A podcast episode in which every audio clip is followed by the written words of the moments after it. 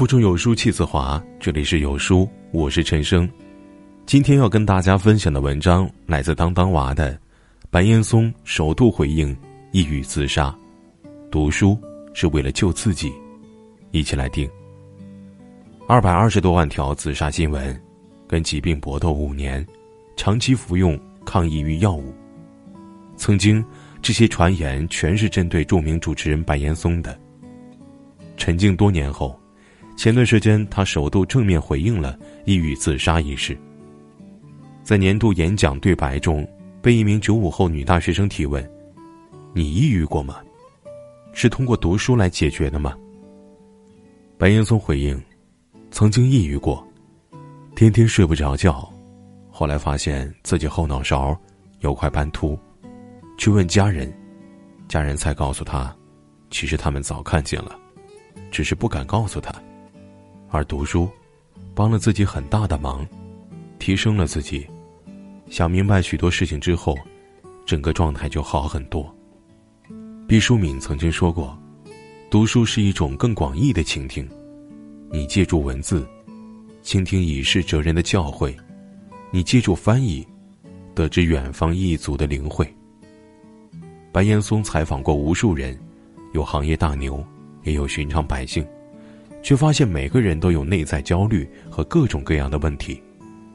外在的财富、名利、权利等，都无法跟快乐、幸福划等号。而面对人生的种种坎坷不顺，是读书，让我们静下心来，在字里行间里倾听他人的经验，吸收宝贵的智慧，体会别样的人生。也是读书，使我们精神丰盈，心智成熟。由此反省、更新、超越从前的自我，从容不迫的去面对现实生活中的泥沙俱下，同时，也多一些力量，去拥抱生命的灿烂繁华。读书，是一种自我疗愈。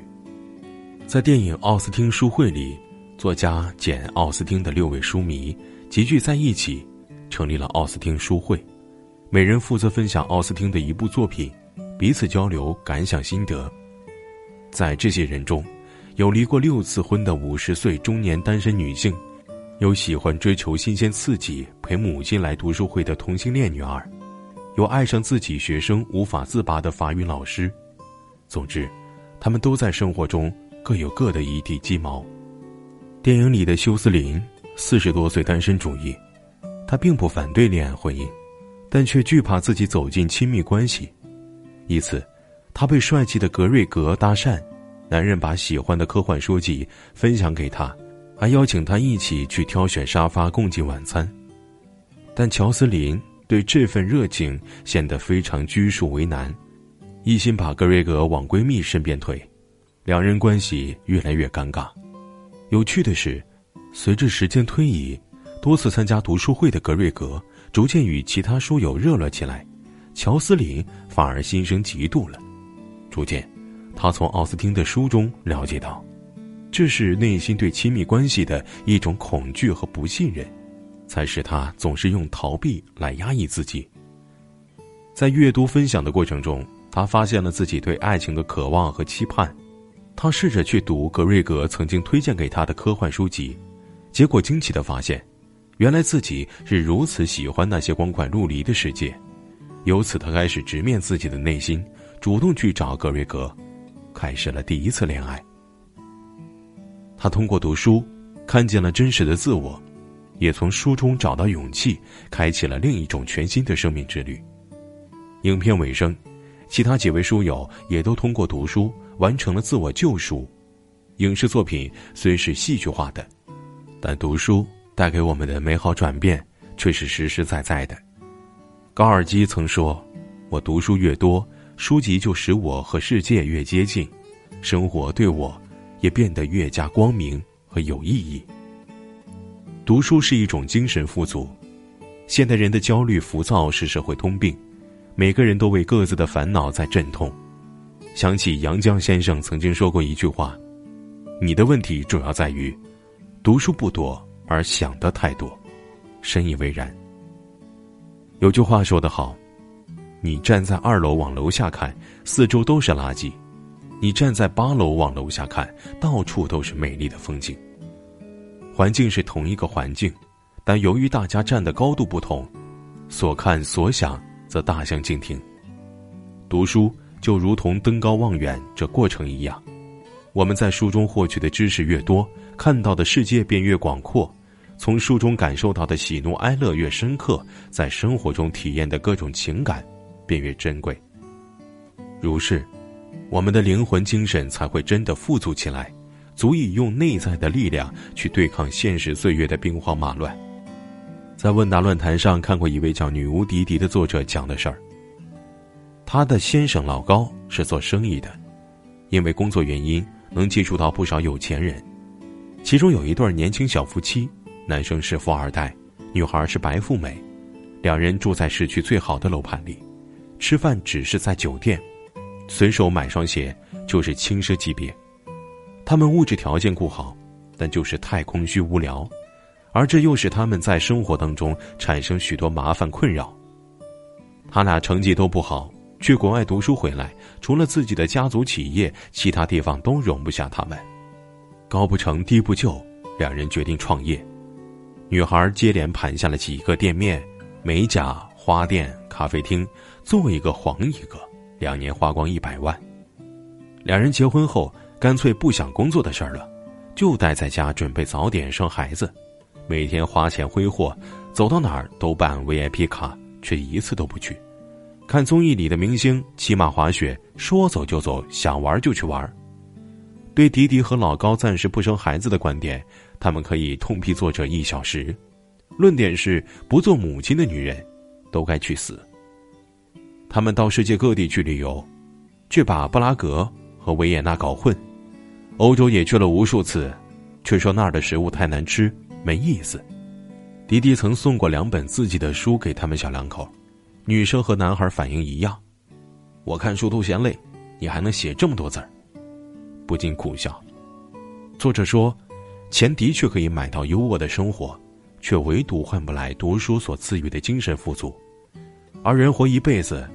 就算腰缠万贯，也会因精神的一片荒芜而感到空虚无聊，以至于文中的小两口，这如此羡煞旁人的生活，如今却被女孩过出一个中度抑郁。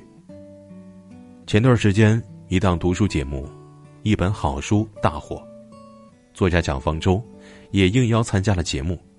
他七岁开始写作，九岁就出了散文集，被外界视为神童少女作家。在接受媒体采访时，他说：“每天花几个小时看书，这个过程中没有任何空虚的感觉，也没有时间浸泡在自己不安的情绪里，人的精神是非常充实的。”是的，读书就是把我们从井底带入大海，从沙地推向蓝天。生活还是那个生活，苦乐交替，跌宕起伏。一如余秋雨所言：“阅读的最大理由是想摆脱平庸。”早一天就多一份人生的精彩，迟一天就多一天平庸的困扰。在文字中，我们见天地，见众生，让思维从狭小走向辽阔，让双眼洞见层次丰富的生命，也让自己去做一个精神充盈的富人。读书是一种自我超越。有这样一个小故事：爷爷和孙子住在一个农场里，爷爷每天起床都会去读圣经。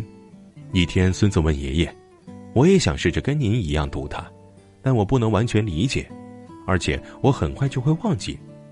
那读书到底有什么用呢？”爷爷拿出了一个装煤炭的竹篮，让孙子去河边打水。小孩来回尝试了很多次，总是装不下水。他气冲冲的去质问，而爷爷则叫他仔细看看竹篮内部。孙子一看大惊，起先那个又脏又黑的篮子。竟在刚才反复装水的过程中被洗得干干净净。爷爷说：“孩子，这就是读书的意义。”故事短小精湛，道出了最质朴的道理。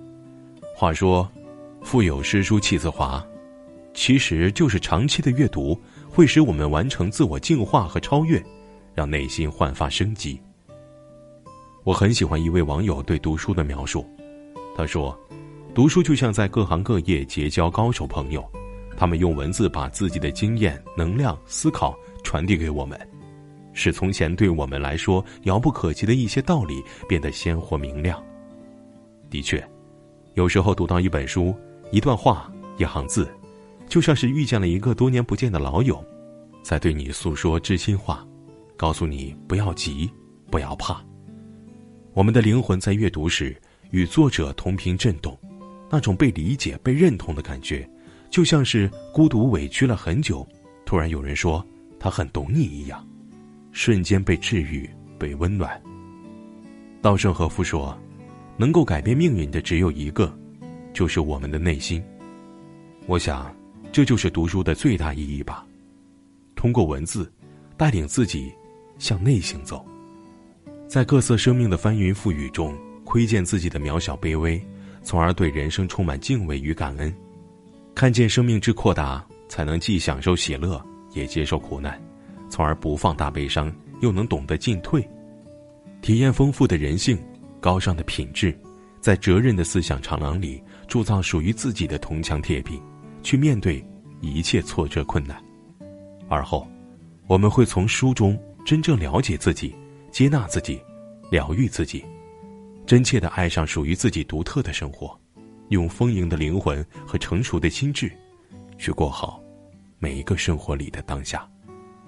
有书君给大家送福利了，每周会免费赠送一千本实体书给书友。本次送出的是人生必读之书《无声告白》，拉至文末，长按识标二维码领取赠书吧。活动数量有限，先到先得。我是主播陈生，在美丽的金华为你送去问候。如果你喜欢这篇文章，走之前记得在文章末尾给好看的文章点个好看。明天同一时间，我们不见不散。